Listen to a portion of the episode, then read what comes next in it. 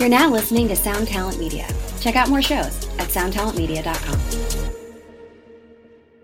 Walmart Plus members save on meeting up with friends. Save on having them over for dinner with free delivery with no hidden fees or markups. That's groceries plus napkins plus that vegetable chopper to make things a bit easier. Plus, members save on gas to go meet them in their neck of the woods. Plus, when you're ready for the ultimate sign of friendship, start a show together with your included Paramount Plus subscription. Walmart Plus members save on this plus so much more. Start a 30-day free trial at walmartplus.com. Paramount Plus essential plan only. Separate registration required. See Walmart Plus terms and conditions. Oh, it's Monday, so that means it's podcast time again. Actually, you may not be listening to this on Monday, so whatever. But in case you didn't know that, somehow, the podcast comes out every single Monday. That's when the fresh episodes drop. So if you're just kind of casually listening, make sure you subscribe so you don't miss all the goodness. Hit that subscribe button in whatever podcast player you are listening to, or follow, some of them call it if you're listening on Spotify, Apple, etc. There are so many I can't keep track of them these days. Anyway, today I've got a really good episode with my dude Colt Capperune. Colt is a very, very well regarded producer in Nashville.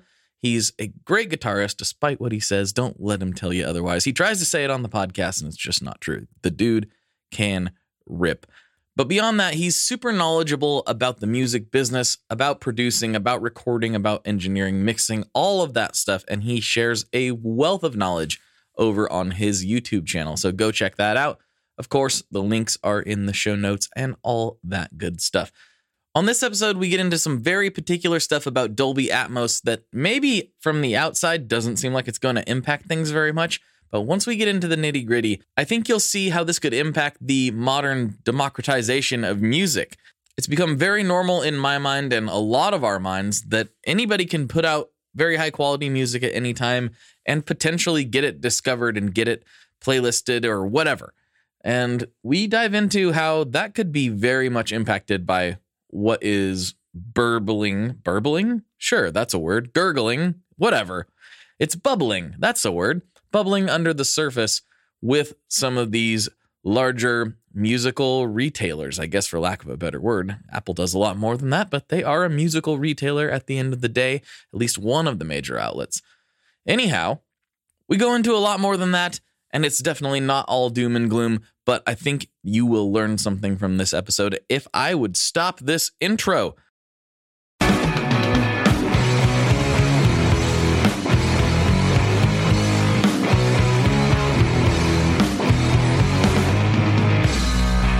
Hello, everyone. Welcome back to another episode of the Tone Mob Podcast, the show about guitar stuff, occasionally, sometimes. I'm your host, Blake Wyland, and with me today, I have somebody I've been really wanting to talk to for a long time, Mr. Colt Capperune. How you doing? Good, man. How are you? Thank you for having me.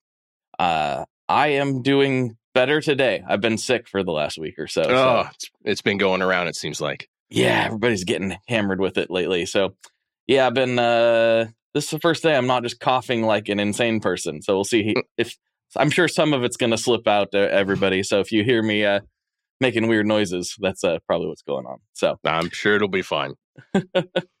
well, dude, I've been wanting to get you on for a long time. Uh, we've got some mutual friends there in Nashville, which is how I d- discovered your channel. Uh, nice. I know uh, John, who works for us over there at, at Stringjoy, has recorded with you and done stuff. And uh, you popped up through that channel, and I was like, oh man, this looks really. Oh wow, he's doing some really cool stuff. Next thing I knew, we were at Sweetwater together, uh, hanging yeah. out. So I thought, man, that's, I got to get Colt on the show. That's awesome. Yeah, there was a period of time uh, when I was doing two records with John simultaneously, and so he was here like two or three days a week for like a month and a half in a row, just just banging it out. And it's the weirdest thing about being a producer is like you you spend that much time with people and then all of a sudden one day you don't see them anymore. When the project's done like they're gone. Yeah. It, is it uh is your studio at your house yeah, or is so it somewhere this, else? yeah so this room is at my house um and basically uh, I do everything here except drums. Uh, and then if I'm doing like a full band thing, like full band in a room, then I just pick whatever uh, studio in town fits the band's budget and fits the vibe of the music that we're going for. And then I book that out. But for maybe 90% of everything that I do, it's done right here in this room. Gotcha. Gotcha. So I want to get into the whole story. Obviously, you've done production and recording for a very long time, but at some point you decided to make that more uh, publicly available and do YouTube as well, which more and more people are starting to adopt. Mm-hmm. But uh, I feel like you were a bit early to it on the production side of things versus there's been pedal demo people forever. But as far as yeah. specifically focusing on what you focus on, I feel like you were a bit of an early adopter. It, yeah. I mean, the weirdest part is I watch almost no music content on YouTube and never like my YouTube feed is all like cars and cameras and watches and that kind of stuff. Uh, so I was not actually even up outside of like you know uh, produce like a pro and a couple cha- couple big channels like that. Obviously, I knew who they were. Um, mm-hmm. But it really started when I was pushing Instagram pretty hard long before I thought about doing YouTube. And I just kept getting this same like 10 questions over and over uh, from artists. And it was just, how do I get a manager? How do I release music? How do I book shows? How much do I charge for, you know, just the same like 10 questions. And I felt bad because I, I was getting busier and busier and I couldn't dedicate the time to reply to each of these people like like I wanted to. And so the first videos on the channel which are still up uh, are just like 30 40 minute podcast style just like this talking head style thing where it's like oh you want to know how to get a manager here's everything that i think and know about how to get a manager what a manager should do what they shouldn't do and then when someone asks that question here's a link to a 40 minute conversation about everything that i think about it so i could help those people out as much as possible mm-hmm. and this might be getting off a little bit in the weeds but I was filming the first ones, I was filming with my phone and recording the microphone into Pro Tools. And the time code on the phones are really, really terrible. And yeah. at the end of a 40 minute conversation, the audio is like three seconds off from the video. And I'm like, what is happening? And then I, uh, I was like, okay, I've always been really interested in photography anyway. Um, so let's start looking at some cameras. And then in the search for a camera, I found, you know, Casey Neistat and Peter McKinnon and and I was like, what if I just did I'm sure a million people have had the same thought, but what if I just did Peter McKinnon for music production mm-hmm. and like that was the inspiration. Uh so bought a camera, just started doing that. And then the first video that really blew up was building this studio. Uh, I had only had I had only posted six or seven videos on the channel ever, uh, and I was like, I, we closed, we built this house uh, for the purpose of having this studio. And I was like, I'm just going to film every detail of building this whole room. Mm-hmm. And I, that video is the biggest or the second biggest video on the channel still. And that like just kickstarted everything. That got me to 10,000 subscribers like almost overnight. And then I was like, this is a, this is a real thing. So I just, I just kept going with it. And now um, it is uh, not from an hourly perspective, but from a business perspective, it's a, a more of my business than actually producing music, which is crazy. Mm-hmm. It's it's weird how that thing can happen, and it there's something about I I get sucked into. I don't know why I'm surprised by it, but I get sucked into studio tour videos. You know, I get mm-hmm. sucked into that. I know Rhett Shull's been documenting that, and that's like my favorite thing to watch on his channel. Absolutely. But like for my own, which I've, I've just barely started doing much on YouTube at all. And uh, I did a, like a, I don't know, like a seven minute, just like walk around with my cell phone and shoot the shred shed, you know, video. Yeah. And there's not that much to see really. it's not that big. It's like 300 square feet, you know, so you can, you can walk around it fairly quickly. Yeah. And people immediately were just like, oh, this is great. Thank you for doing this. Any updates? I would love to see them. And I'm like, maybe it's just because I'm so accustomed to it like I just like I, this is just where I work. So I, I think I, there's for- so many people that just they want to see a behind the scenes look. They just want to see a look behind the curtain, just a peek. Mm-hmm. And anytime you show them that peek, uh, they eat it up. It's crazy. Yeah. Yep. But yeah, YouTube is a YouTube's a weird one, right? Because it's a, it can it can be like that. A video can just hit, and it's like, all right, cool, this is a thing that I do now, and it can also just be this massive grind that yeah. Yeah, like, well, it, this should hit. Why is it not hitting? It, it's yeah, and, a weird thing.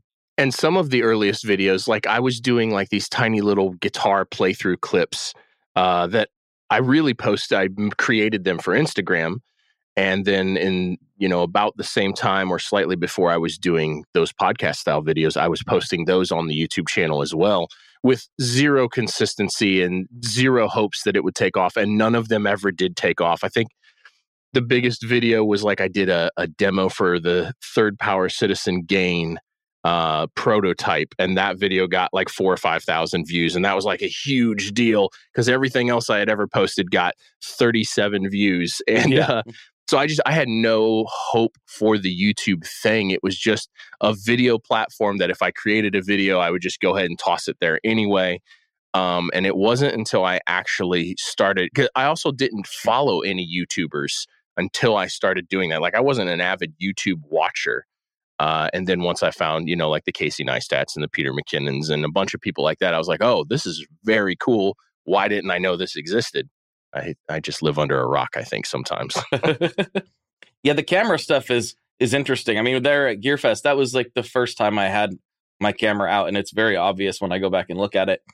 Like it's like, whoa, dude, this is not great. Uh, and it's still not great, to be honest. I still am like so new. I just have a lot of friends helping me out because I really don't don't know what I'm doing. But my friend Devon, he he really inspired me because he started with an iPhone.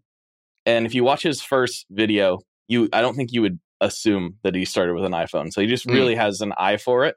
Mm-hmm. And now he's on a Netflix shoot right now. Like he's he's got like multiple red cameras and like all kinds of stuff. And so he's been my spirit animal as far as guiding me. So he really threw me right in the dip, deep end. He's like get this Blackmagic camera blah blah blah blah blah. And oh. and so you I'm went like, right for it. I'm like if that's what devon says to get that's what i'm gonna get i guess. And then i realized like well i probably could have went a little bit easier into the uh into the whole camera thing. But yeah, you you could have went with something that had like rockin' autofocus at least, so that way you weren't trying to make like indie documentaries. But uh, mm-hmm. yeah, it, it, and then also the weird thing about YouTube is there is. Uh, and I, f- I feel this way about everything video related, but specifically YouTube. There's this weird dynamic where, like, the super raw, like, super rough raw stuff seems to be like really relatable to people so it can do very well if it's the mm-hmm. right subject matter and then as you go up in the production value it's less and less appealing until you get to a really high production value yes and everything in between just seems to not do that great uh, two of my favorite youtube channels are uh, doug demuro he does like car review stuff and whistling diesel who's like mm-hmm. not too far from here and uh, both of those channels only film with iPhones, and they have I, th- I think Whistling Diesel has I don't know six or eight million subscribers or something crazy like that, and they do the whole thing with iPhones. Uh, it's crazy. That's wild. Yeah, I yeah I I found it very very much or very similar to music production and guitar because I was I found myself the other day. I'm like, this is so dumb this is so silly, but we do the same thing in music where I'm like applying uh super 8 like filters and stuff over the top of my footage to make it look yeah. worse. Yep. And and uh just cuz I'm like I like this lo-fi vibe. I'm like, "Well, why don't you just shoot on a VHS camera then because uh, that's uh that's going to do it for you." Uh, it's it's funny because you mentioned that we do the same thing in music and that is a parallel that I didn't expect. Like the fact that this filmmaking YouTube thing is equally creative and technical, it like scratches all the same like emotional itches for me that music does, uh, except there's not nearly the pressure of like, oh, if this client doesn't like the mix that I did for them, then then that's a problem. I can make whatever video I want about whatever I want. So it's a it's been a very freeing creative endeavor for me because I, I get to uh, treat it kind of like a hobby and and get to play around with that balance act of creative versus technical and it's very very satisfying to me mm-hmm. you know i realized we we jumped like way ahead into what what you're currently doing now without actually touching on how did you get there in the first place obviously you play guitar mm-hmm. obviously you're very passionate about music but how did you get to where this is your career e- even before youtube Yeah, so I was in a band right out of high school, and I I grew up unbelievably poor. Like Taco Bell once every three months was like a real treat for us when I grew up. And so I I uh, one of my dad's friends gave me a guitar when I was like 14 and my parents were like if you're not going to take this seriously and learn how to play it you're going to give it back and I'm like I'm not giving this guitar back. so uh, so I started working on playing guitar, graduate high school, got into an original rock band and we were all just broke. Uh, the local studio at the time wanted like four or five grand to do a record, which now I think is absolutely hilarious. That's like zero dollars for a record. But back then, none of us had that at all. Mm-hmm. And I worked at a music store in Peoria, Illinois called Flores Music. And it was one of the bigger music stores between like Chicago and St. Louis. And they would let me put gear on an account and make payments on it. They would take it out of my paycheck, which was a ter- in hindsight, an absolutely terrible thing to allow an 18 year old kid to do. Uh, so I actually just did a video on this a couple videos ago. Uh, I got a hard disk recorder and some microphones and was making payments on it and I produced our first record and in that video I criti- I critiqued my very first mix off of that hard disk recorder I still have it. Oh, and whoa that very first song that I did got played on FM radio, uh, and like three ish bands, uh, local bands, hired me to do their record immediately after that. And then the next year, three or four bands, and the next year, three or four bands, and then that studio that that we were considering recording at uh, offered me a job, and I started working at that studio. And then in a year or two, I was running that studio, and then a year or so after that, I needed, I kind of just needed my own place to uh, I was just too busy. I had too many clients to like share the studio with different people, and so built a, a huge uh, 3,600 square foot studio right downtown in Peoria, Illinois, where I'm from, and was there for a handful of years and got my first label credits and all that in that studio. And then eventually they decided they were going to redevelop that building into condos. It was a huge warehouse building with like painters and sculptors and photographers, and I had a, a big chunk of that place to for my recording studio. And so when we all found out we were getting kicked out, I was like like things were things were fine. Like, you know, you had I had lots of ups and downs. I had had a couple day jobs and had had been full time, had a day job, full time day job, that sort of thing. Mm-hmm.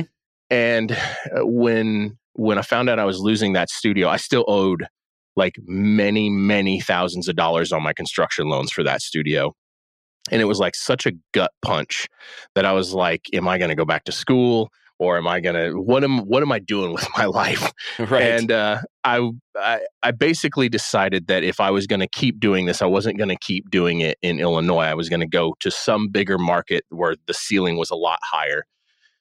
And so we looked at you know Austin and Nashville and maybe Seattle. I didn't really want to go to L.A. or New York, and we decided on Nashville because recording capital of the world, first of all. And then secondly, it was only like a seven hour drive back home. And it was interesting because my background is all like contemporary alternative, CCM, rock, and metal. And like the entire country genre was shifting to be like that. And so I found myself in this place, even back in Illinois, where I was starting to do a lot of country records, but they were like rock country records. Mm-hmm. So I felt super at home doing that. And I'm like, yeah, let's let's give it a try to Nashville. Move here, moved into an apartment here because I I just didn't feel comfortable trying to buy a house or trying to rent a commercial space. So I got my feet under me. I fully expected to move here and just and just get eaten alive. I expected to move here, get my butt kicked, and move back home is what I expected. And for some reason, it it didn't happen. And uh, just I spent four or five years in that apartment cranking out 150 to 200 songs a year.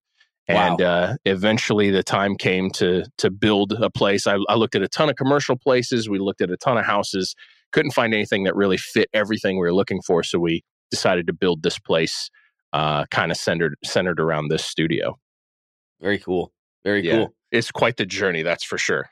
That is that is quite the journey because i'm think, sitting here thinking like i remember i had one of those yamaha hard disk recorders mm. you know back in the day. I bought it from a friend. He, he was like i'll give you a deal on it. I bought it for like 600 bucks and i never could figure out how to use it at all. I was like this thing is so confusing. How do i so confusing uh, I could not figure it out. I I I don't even know what ended up happening with it. I have no idea. I I don't remember if we sold it. I don't know if it's sitting in some friend's garage. I have no idea what happened with that thing. That's but then, funny, like, man. Fast forward like to a couple years later after I bought it from that dude, we got a little bit closer and started hanging out more. And I was like, "Yeah, that Yamaha is confusing." He's like, "Yeah, I never could figure it out." I was like, "Good luck, buddy. you know, have have fun with it." But you were able to launch a career off of something like that. I was very, I- well, I want, I, I definitely am very fortunate to to land where I am. But the the journey, like when I pulled that hard disk recorder out a few weeks ago to film that video, I was just. I couldn't even hardly figure out how to run it again, even though it was mine. And I, I made, I don't know, 15, 20 records on it. Um, and ooh, where was I even going with that? Uh, it was, it was so difficult to just figure out how to use it that, uh, I I can't. Oh, that's where I was going with this. Um, when I was listening to that earliest work that I did, I was remembering how many times, like how much work and how many hours went into each one of those songs because I was not very good and I didn't know what I was doing and the tools were extremely limited and so, you know, it might have taken me 4 days to mix one of those songs on that that silly little thing and then like hundreds of trips to the car and listening and like back in and uh, making notes on an actual piece of paper because smartphones weren't even a thing yet. Like, okay, the kick drum needs more low end, the vocal sounds a little harsh, whatever, whatever, whatever. Go back inside, make the adjustments, print it again, go back out to the car. Just so much time. So I'm definitely fortunate to have landed here. However, uh, the time that I put in was kind of insane, really. And I think that was the only reason why it worked, is because I was just willing to put in insane amount of hours to to get the job done. I think that's really the the secret sauce in any creative endeavor. Really, I, there are so few people. I, I think people might go back and hear you, you know your earlier comment like, "Oh, I did this studio tour and then YouTube blew up," but it's the reps you got to do. It's Mhm. like all these different times you have to do the thing over and over and over again.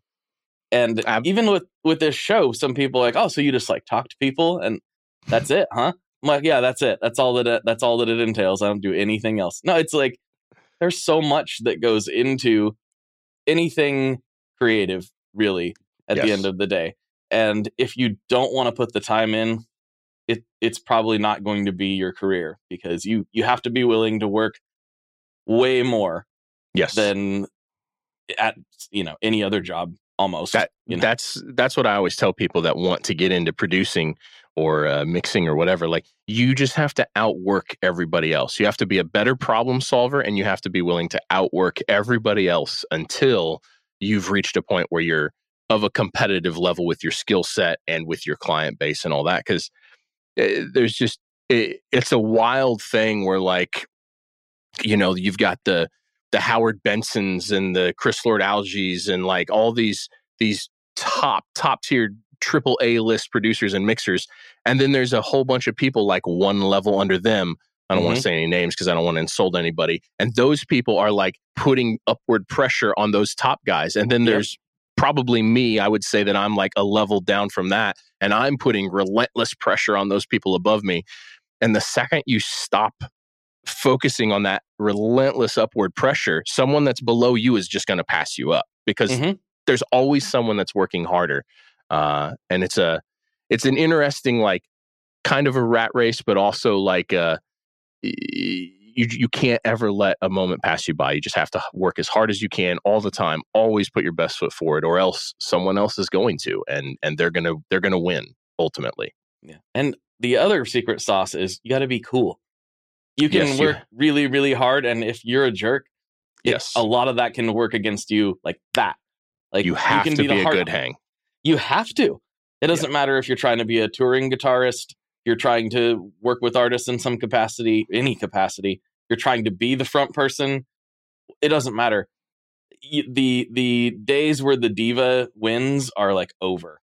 It's So- so over. And it's funny, like I remember hearing all of these stories about, you know, whoever, Guns N' Roses, or even more recently, um, you know some of these metal bands like european metal bands that were famous for like trash trashing hotel rooms and stuff and like that was cool just just a couple years ago and now no one wants to deal with that stuff like you got to be a good hang you got to be responsible and reliable otherwise it just doesn't work anymore Mm-hmm.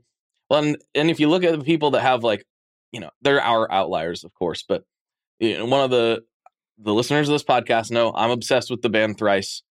Uh, They're they're my absolute favorite band of all time, and I've gotten fortunate enough to know some of these guys. nice But if you talk to anybody in the industry that's ever worked with any of those guys, like man, they're amazing people. They're amazing That's people awesome. and their career has been consistent you know people want them to win yes. You know they want they want people like that to win. So you're going to say nice things about them because they were cool. They were nice. Absolutely. It, Absolutely. i and i've told this story on the podcast before. It go i think it applies to more than just creative careers though. I didn't get laid off in 2008 versus another guy because i eventually did like a lot of people. But in this particular round of layoffs just simply because the manager liked me better Yeah. we, we were both equally skilled we had the same amount of experience blah blah blah blah blah Yep. and i heard through the grapevine later it was like oh it's just because that guy's not not very fun to be around Yeah. Yeah like, and "Oh." i i've been preaching that for years that like a, a a better person a better hang of a person a more reliable person will often get the job over someone who is less reliable and more talented or Mhm. harder to deal with and more talented because just no one wants to deal with that stuff uh, it's it's gotta you gotta be a good hang you've got to be reliable and talent is like secondary i'm i'm not far away from looking to hire somebody as an assistant here I've I've needed to do so for years now, and I've just been holding off on it. But like, I'm way more concerned with what type of person I'm going to hire Mhm. than what their skill set is. Because if they're going to be across the hall from me eight hours a day, like we got to get along, and I can teach them how to edit or teach them how to, you know, tune vocals or whatever the situation is. But but if we don't get along, I don't care how well they can tune vocals because my day is going to be miserable spending all day every day with that person. Hi, I'm Vincent, and I'm here to talk about the Meris Mercury X. My dad's always going on and on about how cool Meris is. He really went off on one about the Mercury X the other day. He said something about a 4800 sample rate and 99 preset locations and 33 banks, and something along the lines of the most advanced reverb pedal ever devised by man? That's all true, but I only care about one thing. This pedal sounds sick. So make sure you check out the Mercury X and all the other fine products at meris.us, as well as fine retailers worldwide. All right, Dad, now can I have my Pocky?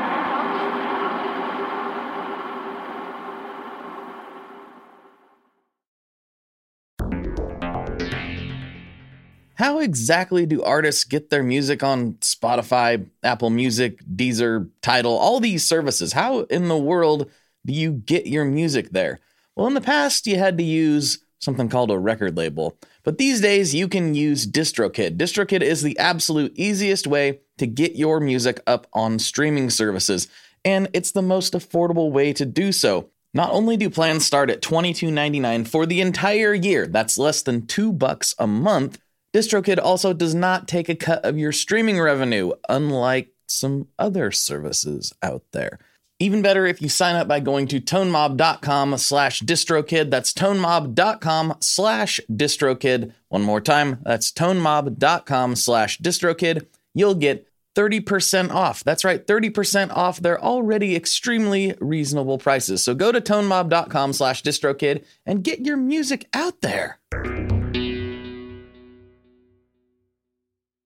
and the reality is there are lots of people who want to do these things that's Oh, that's one of the benefits of uh, like as hire uh, hiring can be difficult in this Mhm. current like environment but not it's still not that bad in these fields because so many people want to do it absolutely. it's the the supply and demand in the music industry i think is something that often doesn't get talked about Mm. where the reason it's so hard is because so many people want to do it if it was super easy and Yes. and then I mean, it probably was super easy at one point, relatively speaking. Relatively speaking, yeah.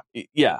Uh, now it's just you. You have to work harder. You have to be cooler. You have to. Mhm. You have to know the right people. Yep. And um, it's kind of relentless. Yep, and the quantity of people that want to do it versus the people who actually pull it off to succeed. I mean, I don't know. It's it's got to be a hundred to one, five hundred to one, a thousand to one. Like it's the amount of people that I see show up. I've been in Nashville now long enough to see so many people show up and then leave because it didn't work out. And the quantity of people that leave is crazy. Like it's it's really shocking, and it really makes you. Uh, it really makes you. It's it makes it really obvious how difficult it actually is to forge a real career out of this, and how lucky those of us that have done it are Mhm. whether it's pure luck or hard work or hard work and luck or whatever ratio that actually is there's just so many people that that don't make it and i think the supply and demand you hit the nail on the head there Mm. because the, there's there's more people that are interested in doing it than could possibly ever make a living there's not there's not the market for that many people No, no. And fortunately, I think one of the good things about the music world as it as it is now is there are more opportunities. There are more ways to make it than there used to be. It used to be you got to get on the radio. You got to do it. Mhm. You can be massive and never be on the radio. Zach Bryan selling out stadiums across America right now. He's Yep. gotten zero radio play. Zero. Yep.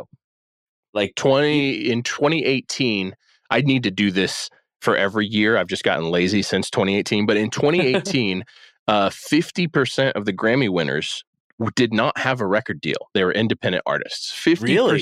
yes fifty percent. Wow. and i can only guess that that's become more and that percentage has grown and grown now obviously they had to have like huge management and like investors behind them like it's not like they had no infrastructure built around them at that level sure. but the idea that we are in this place where you can forge a massive, massive career uh, without any label support whatsoever.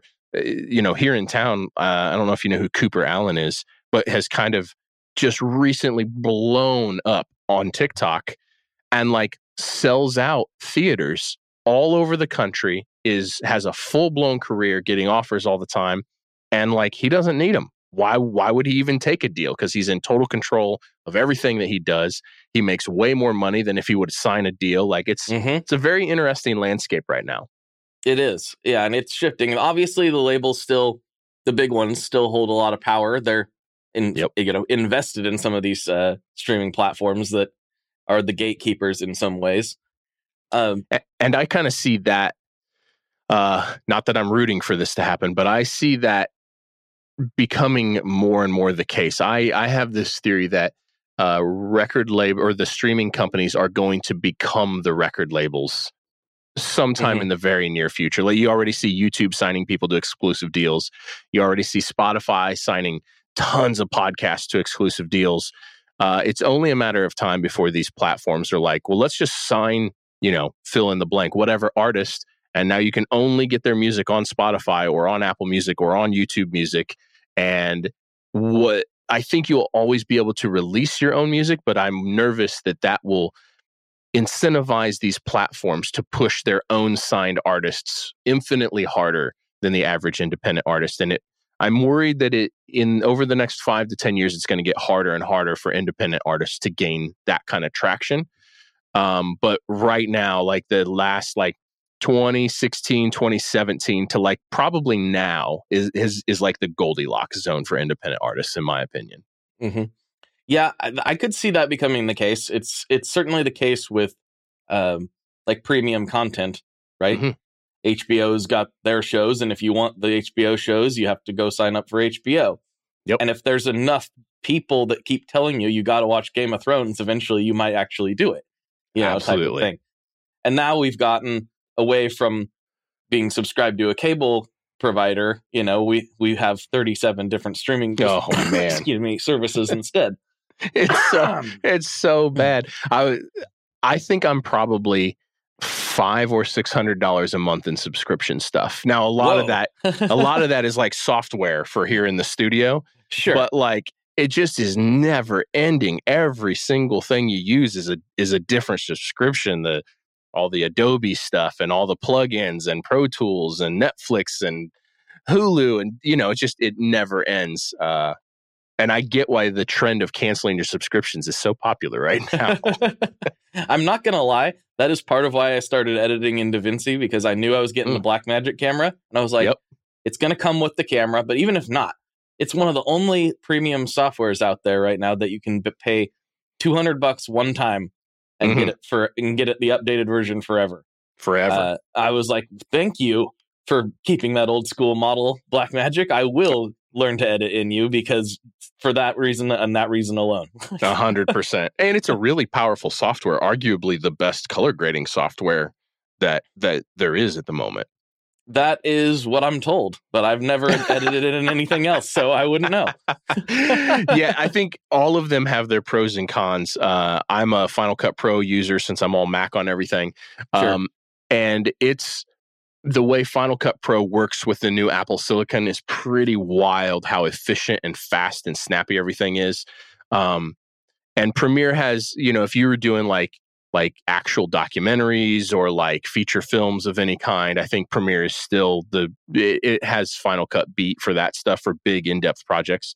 Mhm. But DaVinci just seems like they're just forging their own path, and it's very interesting. I haven't tried it yet, but it's it's high on the list for me to try. It's what sold me on it from other than what I just said is it's very DAW like in how it works. Mm. So I didn't feel like I was having to relearn too much as far as an interface goes. Got it. So it, it's like, oh, okay, I can see like, oh, you assemble it these video pieces kind of like tracks, like, oh, I, Yeah. and I can apply different quote unquote plugins, not really, but yeah, to different tracks. I think, oh, this layout just makes some sense to me.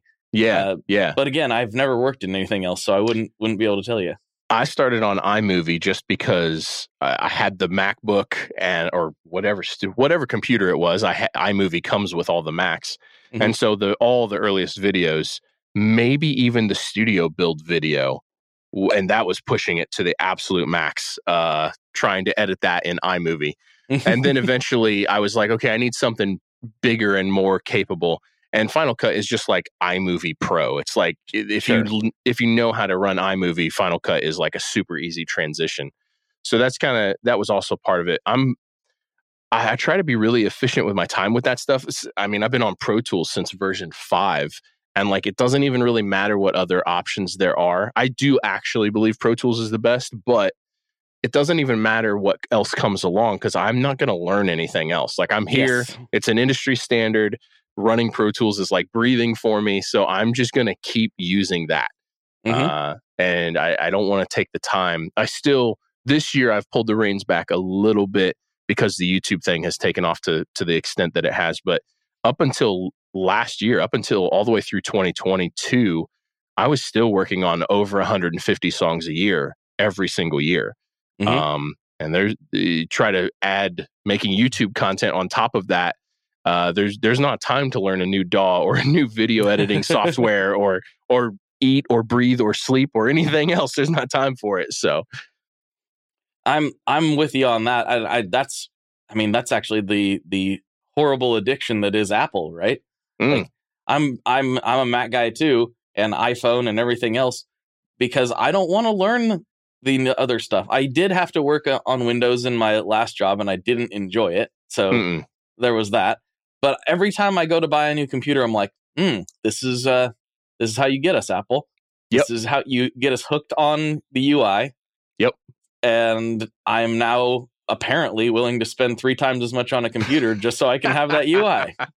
there's they definitely do a really good job with uh, locking you into the ecosystem. I mean, I just, love it. I'm like, it's like an Yeah. abusive relationship. I'm like, Yeah. yeah. yes, please, daddy. Just AirDrop and handoff alone Oh. will keep me on Apple forever. Just I those love two AirDrop. things. AirDrop's incredible. I've never not, Absolutely. not used handoff yet. What's handoff? So I can be like browsing on my phone Oh, and then it will show up on my computer and I just tap on it and now I'm continuing the same browsing experience but Mhm. on the computer. Uh, and that that's awesome. Or like, you know, AirPlay, like r- screen sharing, like all that kind of stuff is just It's just so seamless with Mhm. the Apple stuff. And now with the Apple Silicon, we are all over the place, which is totally fine with me. That's good. I love it. Yeah. now with the Apple Silicon, uh, I think they finally actually have the processing power edge, especially for video and photo and graphics. Mhm. I think for pro audio, it's fine to use whatever because it's not nearly as CPU intensive as video work. But I mean, running Final Cut on the new, like the computer I'm on right now is the M2 Max 14 inch MacBook Pro, and it is shockingly fast for video stuff. Like it's it's almost unbelievable that that much power exists in a bone stock, just buy it off the shelf machine. Right. Oh, sorry. It's My crazy. stupid, ca- my stupid camera. I love this thing, but sometimes it just auto zooms for some reason, and like, I didn't tell you to do that. Why are you doing? You just you got to get a Windows machine. It won't do that on Windows. it's just my InstaLink 360 camera. It's, it's oh, like- is it? Yeah, it's just like eh, I don't know. Sometimes it's just like, oh, you meant to do that because it has all these like AI things. Like if I do certain gestures, it'll follow me around the room and stuff. That's Uh, funny. But I don't want it to do that right now. So stop it, stop it, camera. Um, Oh, that's in- amazing. anyway, uh, I did want to talk to you about something specific that I didn't know I wanted to talk to you about until we were Let's go. texting the other day. Yeah. Give everybody the lowdown on what's up with the Atmos thing right now. yeah. What is the deal? So, so th- this will be the first time I publicly speak about this. Uh, it's going to end up being an entire series on the YouTube channel. Basically, th- part of this is stuff that I know for a fact, and part of this is my own opinion on why they're doing what they're doing. So don't take 100% of this as completely factual information. Uh, but basically, it came out February 1st uh, through the head of Warner Chappell here in town that you would no longer get playlisted on Apple Music if you didn't submit your mixes in Atmos. And for those of you listening that don't know, Atmos is basically a glorified surround sound. It's a newer format. It is absolutely incredible to experience in person, and we're getting closer to be able to experience it in headphones. But it's basically surround sound. So you've got uh, left, center, right, and then sides on both sides, two sides in the back, and then height speakers. So there's left and right top and uh, left and right rear top. And you base it's a basically 360 degree immersive experience where you can pan or position anything anywhere around you. And it, I mean, the first time I heard it, it, it broke my brain. You were at Sweetwater, you probably experienced it as well I did. Yes, in the same it. room. It, Mhm. it actually broke my brain. But since that moment, that's been almost a year ago now, hasn't it? Uh, Just about. creeping up. I think June is when they Yeah. did it. So yeah, we're getting there. So ever since then, and even a month or so leading up to that, I've been watching this Atmos thing, wondering if it's a gimmick, wondering if it's going to stick around. Is this a new format we're all going to have to conform to? And then, uh, funny enough, just uh, man, like the end of January, I sat down with my wife and I was like, I'm getting this gut feeling that I'm going to need to put an Atmos rig in, and I have always been really big on trusting those gut feelings because it's never it's never led me wrong in my career so far. I'm like, I feel like this is here to stay. Uh, Cadillac, I think Cadillac and Mercedes and BMW all now have like Atmos rigs in their cars, which that was that was a big one for Mm. me. I'm like, okay, Okay. it's getting real serious now. Yeah, because they Um, say like, is it the Mercedes? Which I forget which class it is. It's the S class. No, Mhm. whatever. Whatever one of the top top line Mercedes is. If you look at those cars, all of those features end up in base models over the next ten years. Exactly. Exactly. And Mhm. so as soon as those, you know, those auto manufacturers aren't going to dump millions of dollars into R&D to for this to just kind of go away. And so I, I was watching all that and I'm like, I feel like this needs to be a thing. Like three days later, it came out that you won't get playlisted on Apple Music anymore without submitting Atmos Now, mixes. did they say that publicly, or is that just scuttlebutt in town? Uh, it's hard to say. Apple definitely didn't make like a media announcement on it, but it is definitely like the inside knowledge in town from all the top labels. Like they they all know that you're not going to get playlisted, even if you open Apple Music. All the stuff on not just playlisted, but all the stuff on the homepage, you will only be on the homepage if it's in Atmos. Mhm. Um, my my thought is that Spotify has been kicking Apple Music's butt for so long now in terms of quantity of users Yes. that they've been trying to figure out how to, to how to get the get it get them back basically. And I think step 1 was when Apple Music took over the TikTok streams. I don't remember how long ago that was, maybe a year ago or so. Now every song that plays on TikTok counts as an Apple Music stream. Mhm. And that took all of my clients from like making more money off of Spotify and getting more spins on Spotify than Apple Music to now maybe they're still getting more spins on Spotify, but they're making more money on Apple Music. right. And so that really shifted the dynamic. And I think that was step one. I think this Atmos thing is step two for them trying to take over Spotify. Not take over as in buy, but like, you know, beat Take them market at their share. own game. Market Yeah. share, yes, thank you. Mhm. Uh, and so now that we know, as soon as we found out, it took a week, five days, seven days for this word to kind of trickle around town. And then instantly, half of my clients were like, Yeah, so that song we're working on, I'm going to need that in Atmos. And I'm like, Mhm. Oh, and that was exactly what personally I was trying to avoid that gut feeling that I had. I'm like, I need to be ahead of this so that way I'm ready when the first person needs it. And we're we're already past that. It's already too late. Now the word uh, around town, this is very unofficial, but the word around town is that it's not going to be terribly long before you won't be able to submit to Apple Music without it being in Atmos, That's- which means that's my yeah. hmm yeah. So, it, it, and I don't know what kind of time frame that looks like. Is that three months? Is that a year? Is that five years? No one really knows. But it's kind of everyone that I've talked to and all the major players in the industry, they all are saying and thinking the same things that this is here to stay. It's not going anywhere. Eventually, Spotify is going to have to answer to this and start doing Atmos on their platform as well, or spatial, or whatever they want to call it or come up with an alternative format uh, that competes directly with it, whichever way it ends up happening.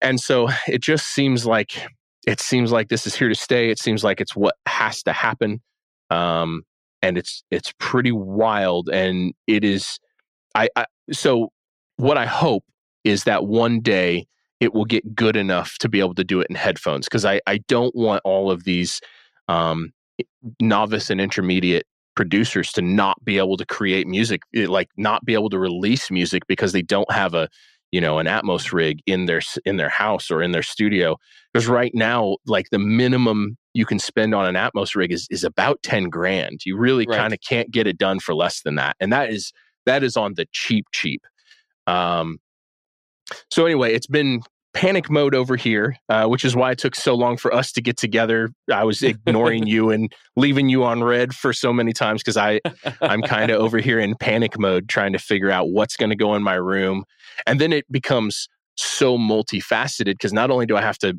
figure out the rig itself and figure out you know Dolby has to come out and like certify my room and do all of this crazy stuff. Oh, geez, really? Wow. Oh, it's a it's a big deal, and Dolby has very specific specs on what what you can put in for the size of your room and the distance of the speakers. And so there's there's that sort of technical stuff to figure out, and then there's also, uh, you know, just the obviously this is going to get filmed for YouTube, so I that's a whole nother moving piece of like how do I split this apart into a series? Excuse me.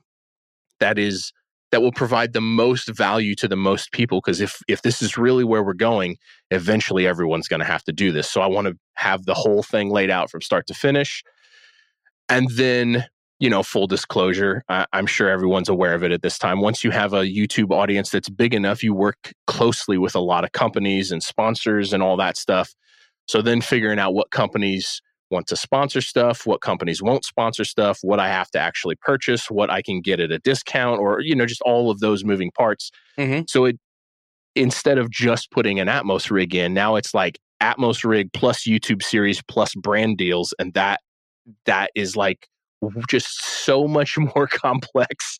Uh, and so yeah, I've been in kind of panic mode for the past couple weeks over this, planning and getting it all ready to go. So wor- world exclusive. I haven't even announced any of that publicly yet, but well, there you go. World ex- Look at that. yeah. We are brought to you today by Sweetwater, specifically the Gear Exchange. You may have heard about this. This is a place where you can go to buy and sell your used gear. Maybe you got a pedal over there that's just kind of collecting dust. Maybe there's something you've been eyeing from the Sweetwater catalog. Well, right now is a great time to turn that unused gear into something you're actually going to use. Even better, if you sell on the gear exchange, you can keep 100% of the sale as long as you choose a Sweetwater gift card as your payout method. That is not too shabby because let's be honest, most of this buying and selling we do is just to fund new gear purchases, and that is a great way to reach a wide variety of customers and keep 100% in your pocket, or rather on your pedal board. So go check out the Sweetwater Gear Exchange and turn that unused gear into something that's actually going to help you write that next huge riff.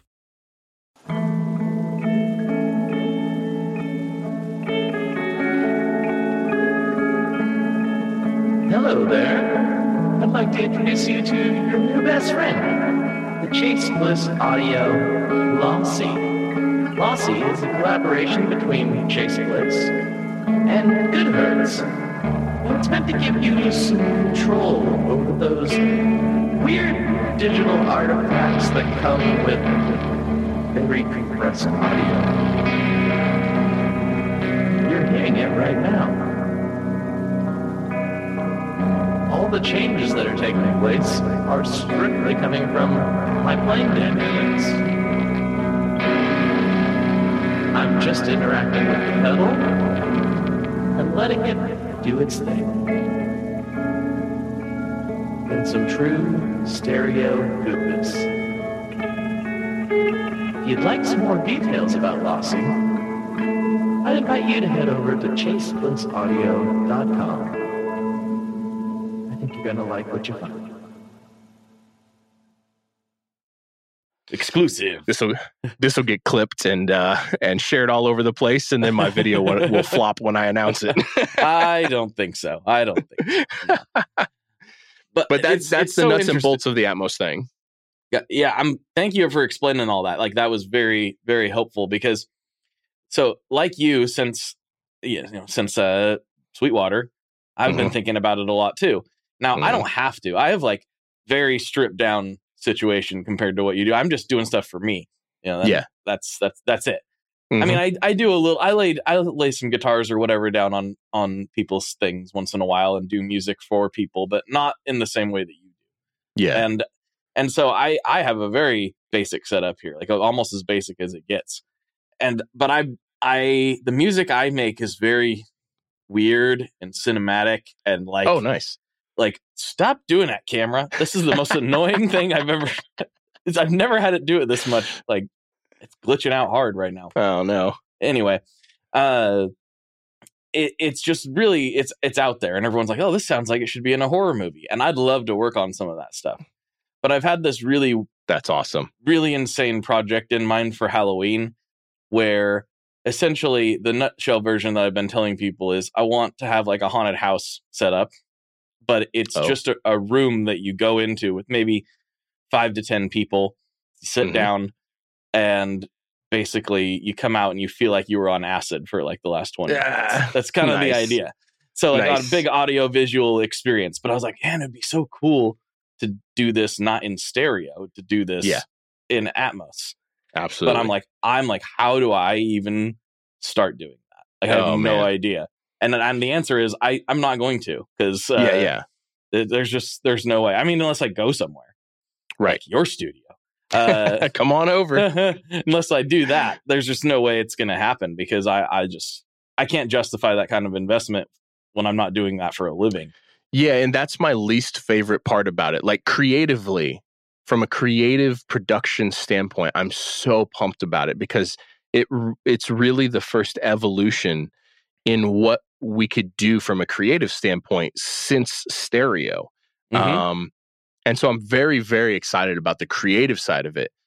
The logistical side of it is, eh, and it will get smoothed out over time, but right, right now, the logistical side of it is an absolute nightmare. Nobody actually knows. There's, we're all in the testing phase. I've been chatting with a bunch of other mixers, big mixers around town, and like everyone's just experimenting because nobody there's no standard for anything it's it's very other than like you know you can only you can't submit if it's above minus 18 db and all there's a bunch of technical stuff like that but so I'm I'm really excited about the creative. I'm really terrified for the logistical, and I'm mostly terrified for just like what you just said. People like yourself who like uh, you can't you can't justify that level of investment. It's uh Mm-mm. it's rough. It's rough, and I hope my hope is that the by the time if it comes down that you have to have Atmos in order to distribute your music, my hope is that the algorithms and the headphones will get good enough that you can actually get by with headphones before it's actually required. We're in this Mhm. weird place right now where like there's no shortcuts. You have to put 12 speakers, 13 speakers in your room to even really actually do it. Um, and hopefully you can do it in headphones soon. Yeah, I've I was actually just watching a video on Sweetwater the other day where they were doing they were kind of showing how you can start to do some of it in headphones, Mhm. and my immediate thought was, "There's no way it's there yet." Like, No, it's not. Having having experienced it in in person, I probably Yeah. wouldn't have thought that otherwise. But having been at Sweetwater and had the full, you know, Sean give us the whole experience. Yep. I was like, "There's, there's no way that this is binaural yet." No, and even a step further than that, uh, all the not all, but a lot of the record labels, like here in town, a lot of the labels have Atmos rigs in the label. So the the A and R's just walk out their office and down the hall, and then they get to listen to your mix in Atmos and give you mix notes. I was chatting with Jeff Juliano the other day, who does like, yeah, I mean, he does everybody. He, he was mixing Brad Paisley and Dan and Shay and Florida Georgia Line and all that kind of stuff, and hmm he was telling me how he started off in headphones because he was like, I don't know if this is going to stick. I'm not buying all this gear till I know what's up. And so he was doing these mixes for these huge artists in headphones and then sending it to the label. And the label would be like, Well, why did you have that guitar panned up here and it's way too loud? And he's like, Oh, I, it sounds fine to me. And so he, his point was just that we are definitely not there with the headphones yet. Hopefully one day, but as of right now, it's not doable. hmm Yeah, that's freaky. And it sucks because that's what is so cool about this current moment that we're in with music. Like you said, independent artists can truly make some headway.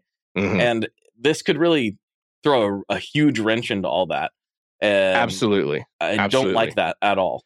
Well, and it it's interesting because uh, I think the last stat that I saw, ninety thousand songs get uploaded to Spotify a day. Um, ninety thousand, and so we could probably do with a little bit of gatekeeping, like this much gatekeeping. Like we could probably cut that in half and be just fine. But it's all the people who are really trying to take it seriously. It's all the people who are really actually trying to create good music. That's that are not of any level of success yet, those are the people that I worry about the most. Hmm Yeah, it it really it could really put a a big dent in the democratization that has happened. You know, Yes. One, and uh, I I don't think we want to I don't think we want to see that ultimately. So hopefully No. the the requirement to submit does not actually happen. I feel Yeah. like it. I feel like maybe I'm being overly optimistic, but the the powers that be at Apple specifically, they they know that that's not great. They know that a lot of people who use their products, you know, go there for content that's not based upon that. I guess that's the easiest way to say it. So I would hope that the rollout would be a little more seamless, but maybe I'm being Yeah. optimistic. I, I would I would love to agree with you, but at the end of the day, Apple is like a three or four trillion dollar company, and I think I think really at the end of the day, the only thing they care about is money. I don't think, and I think, and I'm not saying that necessarily in a negative sense because I think every Fortune 500 and up company is, I mean, they got they have to make money, otherwise it doesn't work. Mhm. Um, I I'm nervous that their only singular goal is overthrowing Spotify. Um, and I'm nervous that they will do absolutely whatever it takes. And if uh, if the casualties of that overthrowing are the bedroom producer, I don't think they care. Um, Probably not. Probably. and I also don't think Spotify would care either. I don't think any of them actually care. I think it's all about market share and how they can steal market share from the other. Uh, Mhm. And so, yeah, it's not like a, a- Apple's a bad company or Spotify's a bad company or anything like that. I just think they're it's so far outside of their peripheral vision that it's just not a concern for them, in my opinion. I, I hope I'm wrong, but I don't I don't think I am. No, I don't think you are either. Uh, it's it's a really it's a really weird situation to be possibly staring down the barrel of a lot of this Mhm. not being possible that we've gotten used to. But then again, it might be it might be such a thing where it's like, okay, now YouTube is very friendly towards that crowd, and that's where everybody, you know, everybody migrates Yeah. to. If there's a hole, it will be filled.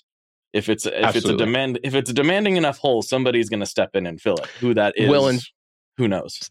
and something that I see uh, exploding even more. uh, I mean, we've seen over the past you know decade or so the the resurgence of vinyl, and like I don't remember what year it was, but like 2018 ish. I did a bunch of research in around that time, and there was uh, I, I think the vinyl was like nine or 12 percent of the overall gross revenue of the entire music industry was coming from vinyl. And i'm sure that that's much more significant now than it was back then. And so i think the further we go down this technological rabbit hole the more of a market there will be for recording on tape machines only releasing on vinyl. Like the more that niche stuff is going to be desirable by a certain percentage of people and so i think that that can be really cool um because it's going to be you're you're going to be the rebel like you're going to be like going against the system like by only recording on tape and releasing vinyl that will be something that is like so specific even more than it is now yeah, it's uh that's an interesting point. I hadn't really thought about that angle because I'm a and I'm a vinyl purchaser. I'm one of those people that listen to music on vinyl, and that obviously not super conducive to Atmos. Uh, no not, impossible actually it's not going to really work, is it? No, Yeah. no, and I don't see vinyl going. No matter what happens with streaming, whether they all convert to Atmos and you have to have Atmos to submit, regardless of what happens with all of that, vinyl is not going anywhere. Or these these more vintage, uh, old school experiences of going to a store, even if vinyl becomes not a thing and we, we move on to cassette tapes or something. uh, you know, uh, the idea of going to a record store and thumbing through a bunch of records and finding the thing that you want and then it's an occasion you go home and you open it and you put it on your record player and you look at the liner notes and you there's always going to be a market for that. I just i'm not 100% sure if that will always be vinyl or if that will continue to evolve but there was always going to be a market for the analog experience so. Hmm Yep. Well, vinyl is the only physical format that has never died. So mm, it, it, I just saw that uh, there was an infographic on that that was getting shared around, and like vinyl's the only. It, it actually said in the because it was like just showing all the different. Uh, it was like an animation of Mhm. the different sales in the music industry, and it i even said in, graphs in the corner it said vinyl never dies.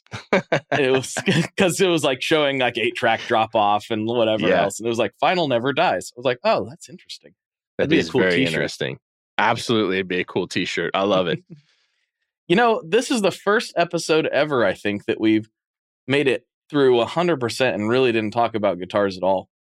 Well, it, man, I'm happy to discuss that. I actually just went through a, a whole big guitar thing that just got went up on the channel today. So lots Well, to maybe- talk about there. Maybe we'll save that uh, that for the the patrons of the podcast. What do you think? Sounds great. Whatever, whatever makes sense to you. I am, uh, I am at your whims. All right, sounds good, dude. Well, we're approaching the end of the podcast, and before we sign off, I like to give the guest a chance to take the floor, shout out anybody you want to shout out. You know, talk to a, you're talking to a couple thousand people right now, so say anything you want to say, plug anything you want to plug. The floor is yours, and then I got a couple classic questions, and we we wrap this portion up. Nice, uh, man. I don't, I don't have a whole lot. Just um, try to keep making good music and be a good hang, and uh, be will. If you want a career in anything music related, you have to just be willing to outwork all those around you. And there's, there's not. We touched on that earlier, but uh, the the whole point of my YouTube channel is to try to be like the mentor that I wish I would have had, and I think that that thing right there is so important to the success of of people's career. And uh, yeah, obviously follow me on Instagram and YouTube and all that stuff. But but really just uh, try to outwork those around you and not in a competition thing. Like be in competition with yourself, but you have to work really, really, really hard, and you have to be willing to do this music thing, whether it's ramen noodles or surf and turf. Uh, and I think any attitude less than that drastically reduces the chances that you are successful at this thing. So that's kind of my whole my whole message. I love that. That's perfect. Yeah. All right. Final questions. Here we Okay. go. First one. What is your favorite boss pedal? oh man. Uh, noise gate. Oh, all right. All right. Is that the NS2? Yeah. NS2. Yep. Yep. You like the side chain? Never used it. Uh, Oh, just uh, Well, of all the boss pedals that I have had over the Next time years, it's the some, only one uh, the, some that still stuff. sits over there under the rig. Yeah. Mhm. We I think we talked over each other a little bit. The connection got weird, but Oh, Uh, sorry. you Go say that again? Uh, just of of all the boss pedals that I've had over the years, the uh, NS2 is the only one that I still have. All right. Outside of the the the new Waza tube amp expander that that I just did a whole thing on. Oh, it's my favorite thing in the world. I just got one too. I love It's- it so much. I'm going to piss people off by saying this, but it's the best one. It is. It is the best one. It's the best one. It's the best one. I think it's one of the best pieces of gear that have ever been created. That's I, Whoa. about. I love it so much. I won't I won't call you on that. I won't Mhm. disagree with that, but that's that's a big statement. I think it's awesome. I I it can do so many things that I didn't know I needed to do and make my And- it's made my life so much easier. And it feel to me the the biggest thing because there's good sounding options out there there are other good sounding options out there but it feels the best i found myself sweetwater sent me a whole bunch of different options and i found myself even when totally not paying attention to the sonics of it i just found myself wanting to play through it more than the other options and that's a mm-hmm. big deal to me Yep. Absolutely. Well, we'll get in, we'll get into that a little bit more. But here's Yes. the the final question. This one gets a little bit dicey. What is your favorite kind of pizza? um cheese and sausage stuffed crust Oh, no, stuffed no, no, no, no, No, no. Oh, I'm sorry. oh. I'm betr- I'm betraying my sh- my Northern Illinois roots. No, the uh, the stuffed pi- Chicago style pizza where the cheese and all the toppings are inside and the sauce is on the top. Mhm. That's actually my favorite, the Chicago deep dish style.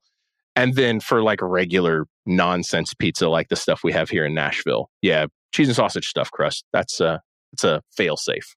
You've got some good options in Nashville. We'll have to, you know, we'll have to explore some of. Have you been to Smith and Lentz yet?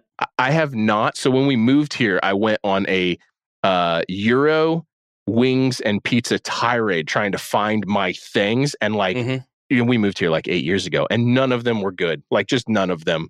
And a bunch of places have opened since then. And I have not really, I've not really made the rounds again since all these new options opened up. So I need to do that. I'm sure there's good options here, but it's, it's pretty disappointing compared to Chicago. I don't know that there's a good deep dish option. I, I that but that's not really what I gravitate towards. So I, Mm. I can't advise you there. But five points, solid New York style. yep, it is. Um, It it's not the best in the world, but it's solid. It's uh, solid. There used to be one called Joey's that was a really solid New York style, but it's gone.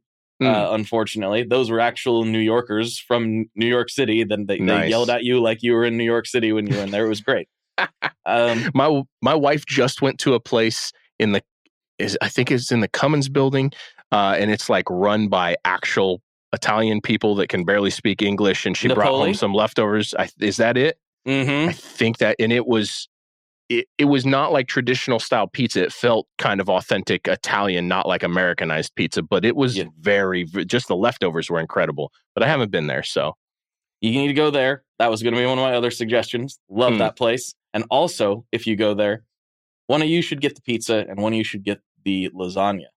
oh, The lasagna, and I, my wife is obsessed with lasagna. I'm not like, that's not what I go for most of the time if I'm at an, at an Italian place. Yeah. But this lasagna is absolutely insane. So, yes, go there, enjoy yourself. And then Smith and Lentz Brewing, I think, has the uh, the best pizza in Nashville by a pretty, pretty wide margin. And Midnight Oil's pretty good too.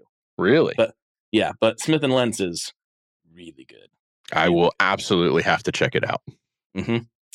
All right, there you go. Cool. Colt, thanks so much for hanging out. This was a blast. Uh, thank you so much for having me. I'm glad we finally got to meet up on this. Yeah, dude. Thank you. Awesome. All right, everybody. For Colt, this is Blake. And as always, folks, good luck and good tones. All right, folks, there you have it. I hope you enjoyed that conversation with Colt.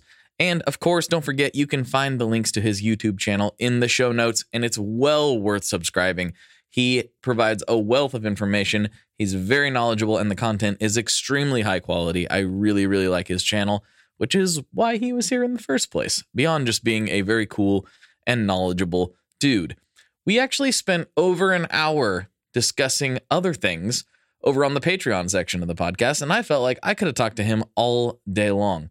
We talk about going direct and how that's kind of a new thing for both of us and what our opinions on the different solutions are and a lot of other stuff. Like we really just go all over the place. He's somebody I could easily spend hours and hours. Actually, I did spend hours and hours, but I could spend more hours talking with Colt because he's a, a great conversationalist and a very knowledgeable, cool person. So if you'd like that, patreon.com slash tonemob. Five bucks a month will get you access to that as well as the ad-free feed. If you just want the ad-free feed, $3 a month will get you that as well. And don't forget, I'm kind of doing some YouTube stuff as well. I'm learning my way through this. I'm trying to figure it out. I'm nowhere near as good as Colt is, but I'm trying. And if you would like to see my feeble attempts at YouTube, please go over to the Tone Mob YouTube channel and subscribe. Or if you would just like to see the video version of these podcasts, you can go there as well. I don't put up every episode. Sometimes there's some technical snags with all this remote recording stuff, but I'm putting up as many as I physically have time to edit and get out there. And that's most of the recent episodes. So check that out if video podcasts are your thing, or if you just want to see what I'm messing around with over on YouTube. I would really appreciate it. All right, I've been talking for a while now. I'm going to get out of your hair and get you on with your day. Later. Bye. One last thing before we totally sign off here. I just want to remind you that if you do any shopping at Stringjoy, that's Stringjoy guitar strings made in Nashville, that will help me out as well. As I've said for years, I'm heavily involved in that company, and I really do think they're making the best products on the market. So if you would like to try custom strings, go to tonemob.com slash stringjoy and check them out today. I seriously, seriously, seriously love what the team down there is doing. I help them out with all kinds of things. And by you supporting them, you are also supporting me as well. And hey, you need some strings, so why not get some custom strings just for your guitar and playing style? Again, the link for that is tonemob.com slash stringjoy, and that will take you right to their website, and you can do all your shopping through there, and that will help everyone involved out. So thank you very much. Talk to you next time. We are brought to you by the wonderful folks at Gun Street Wiring Shop. Yes, Gun Street Wiring Shop. I've talked about them before. I used to say based out of Bend, Oregon, but guess what? Sean moved to my neck of the woods. Sean's in Portland. Sean is awesome and has helped me with a bunch of stuff lately. And if you have wiring needs for your guitar, he can help you too. If you want to get weird with it, he can get weird. If you just need to spruce things up a little bit, there's your guy. He takes all the guesswork out of doing your guitar wiring and he makes it simple and his customer service is top notch, and I can't say enough good things about Gun Street as a company. I really respect Sean and what he's all about, and the product is top notch. I've got three different guitars that now have Gun Street harnesses in them, and I could not be happier. So go to gunstreetwiringshop.com and check them out.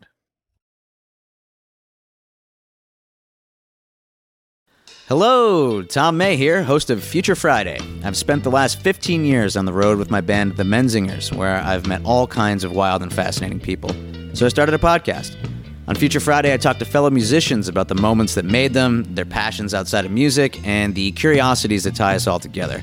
I've also talked to the likes of UFO researchers, magicians, soldiers, and documentary filmmakers, and I'm constantly searching for folks that can shape and change our view of the world. You can check out Future Friday wherever you like.